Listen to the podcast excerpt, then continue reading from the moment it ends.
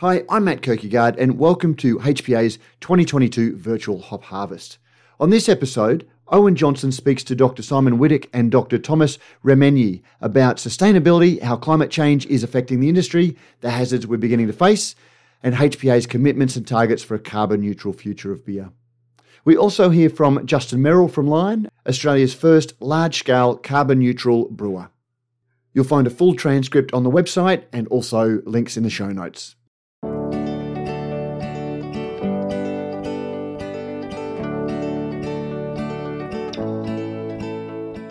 Integrating sustainable practices into our business strategy is mission critical in today's environment.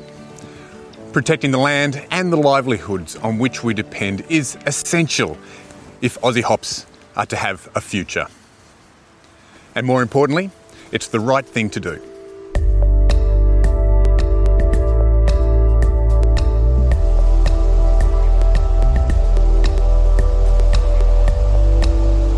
If the current rate of climate change isn't slowed significantly in the very near future, there's a high likelihood that the raw materials uh, into, into brewing are going to be in such short supply that um, core recipes have to change. Not as a result of consumer preferences, but because the environment in which they are grown has changed completely. Yeah, climate scientists like myself have been attempting to map and predict climate change. So, this modelling can help agribusiness respond to these changes in climate and can potentially mitigate the influence of changing climate on developmental processes or production yield. What are the key indicators of climate change in our growing regions? We're going to get more frequent droughts, we're going to get rising temperatures, particularly overnight and, and particularly in those cooler months. With that rising temperatures, over the summer months, you've got a really increase in evapotranspiration, um, so a bit of a drying of the landscape. As hop growing regions often are in quite low rainfall areas, they must be irrigated. Irrigation of Aussie hops usually starts in late November or early December and constitutes about 650 millimetres of water for the whole growing season. Most of that's delivered by overhead irrigation. We've also adopted new techniques to conserve water like soil moisture sensors that allow us to carefully monitor the amount of moisture being added to the plant and fine tune that application specifically to what the plant needs. By following the soil moisture status, current evaporation rates, historical climate data, the weather forecast, the age and growth stage of a crop, we can effectively manage our irrigation needs for the week ahead throughout the growing season. There are statistically significant correlations between temperature and alpha acid concentrations inside the hops. And as the global temperatures rise, that's going to influence these accumulation rates of the acids. So when we've got a 1.5 degree warming of temperature globally, or out to 3.5 degrees as we go out to the end of century, we're going to see more days over 30, possibly even more days over 40, even in a cool climate like this. And that's going to really have an influence on yields and these sort of accumulation of these core ingredients inside the hops. Fortunately, for now, our water resources are relatively secure, and the use of overhead irrigation allows us to modulate the humidity and temperature in the canopy via evaporative cooling. There's also going to be a really big change in the seasonality. Uh, so, we're going to have more intense rainfall events over spring and summer, which isn't good for cropping. Um, and then we're also going to have decreased rainfall over winter. So, those river flows and resources are going to decrease over time. What other climatological hazards might we face? Oh, flash flooding, high winds, hail. Uh, they're definitely some key risks that'll be needing to manage. But then the other big challenges that we've got is this as the overnight temperatures particularly warm up, there's an increased risk of biosecurity. Um, so particular pests and hazards, they won't get knocked off by those by those colder temperatures as much anymore and be able to over season the whole way. And then we've also got changing soil activity for similar reasons. So as that soil temperatures warm up, the soil just starts to operate really differently. And this is why it's so important for anyone in agriculture at the moment to be really looking at different operational um, techniques that mitigate those changes and mitigate the influence on yield and quality. So, what type of modifications to our existing agricultural practices are we talking about? So, on a long lead time, we can use targeted cultivar selection to um, select adapted varieties to the conditions we're growing in. Uh, in, in, a shorter time frame, we can improve our irrigation practice so that we're using water in a more targeted way. We can improve our processes around mulching and herbicide use to reduce the intensity of herbicide use. There's uh, the processes and systems of regenerative agriculture that people are learning about these days, uh, all of which we can use to reduce the impact of our operations on our local environment. Regardless, we are likely to see greater variability in yield year on year, with an estimated 20% of the average becoming normal. So we're choosing to focus on climate change mitigation strategies. We have spread our growing regions across Victoria and Tasmania to help protect our crop from regional impacts. Importantly, our Tasmanian growing region has a temperate maritime climate cooled by westerly winds off the Southern Ocean, providing more regular rainfall and conditions that are generally free from extreme temperatures. There's also a lower risk of extreme weather events such as heat waves and hailstorms that may affect other key growing regions. Compared to the life threatening impacts of climate change, a beer shortage may seem unimportant, but the potential impact on yield, quality, and price may see beer move out of reach of millions of people worldwide the recent surge in popularity of hoppy beer styles has driven brewers to use ever increasing amounts of hops. The sustainability impacts can no longer be denied, as raw materials are the second largest contributor to environmental impact of beer, behind packaging. HPA is committed to ensuring that our business has a positive impact on the environment, our brewing customers, and beer drinkers. Our dedication to being an environmentally and socially responsible company means conducting our business in a transparent manner. We are in the early stages of this journey and there has been little research into improving energy efficiency of hop farming. So we are focused on appointing the right people, setting up the relevant processes and establishing mutually beneficial partnerships to help us make headway in this space.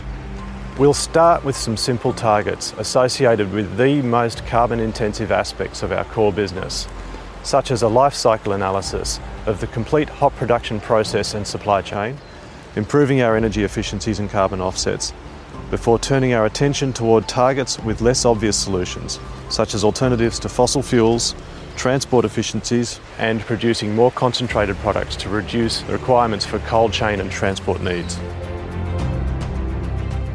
Setting meaningful targets for which we are accountable is a daunting prospect. But we've been fortunate to have the support of a number of industry partners who share our values, including Lion. Lion are Australia's first large scale carbon neutral brewer.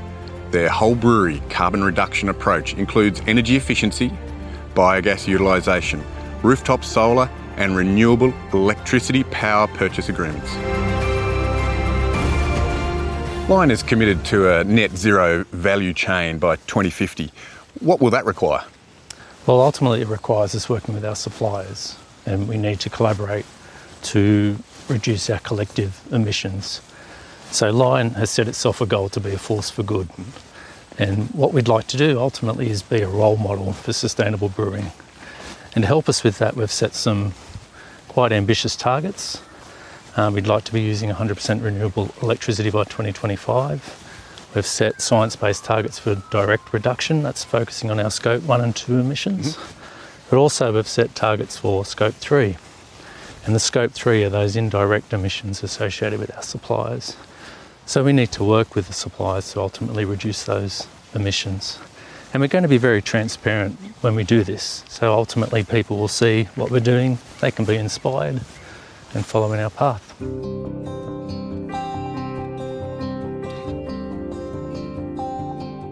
Your whole brewery carbon reduction approach includes the generation of biogas from wastewater. How does that work? That's right. So we have wastewater treatment plants at all the large breweries. XXXX up in Castlemaine is probably the highlight across the network. It's got a typical wastewater treatment process, and in addition to that, they've built on a microfiltration plant and a reverse osmosis plant. So ultimately, that means we can recycle about four megalitres of water a day and produce a really good quality water that we can reuse back in the brewing process. And in addition to that, the waste that's in the wastewater is converted to biogas through an anaerobic digestion process, and that process generates methane, and we can use that methane to generate electricity, which we do at Tooheys, or we can use it for process heat purposes when it goes into the boilers up in XXXX. And you've also installed rooftop solar at both XXXX and the Little Creatures Brewery. Has this increased your efficiency? Yeah, absolutely. Uh, it's great to see the proliferation of, of, solar on rooftops, and we've done that at XXXX. That saves around 1,400 tonnes of carbon emissions per year, and down Little Creatures, uh, around 750 tonnes of carbon per year. So this represents around 25% of the electricity consumed at Little Creatures in Geelong, and that's a great contribution we've got there from the sun. Nice. So Lion is well on the way. If a brewery, big or small, wants to embark on their own sustainability journey, what advice have you got? Well, it's been said many times before, but you cannot manage what you don't measure. So getting a handle on your scope one and two emissions, which means measuring your natural gas, measuring your electricity, looking at your processes and materials. And there you can put together your emissions profile. And there's some really easy wins you can have there in terms of refrigeration set points, auto shutdowns, boil times. Quite often they're the ones that give you a real kickstart. Um, and ultimately, if you're heading toward that carbon neutral goal uh, for your products, then you need to be working on your scope three. Again, we're back to working with our suppliers and how do we reduce the overall life cycle emissions of that beer. That's where we come into it. Correct.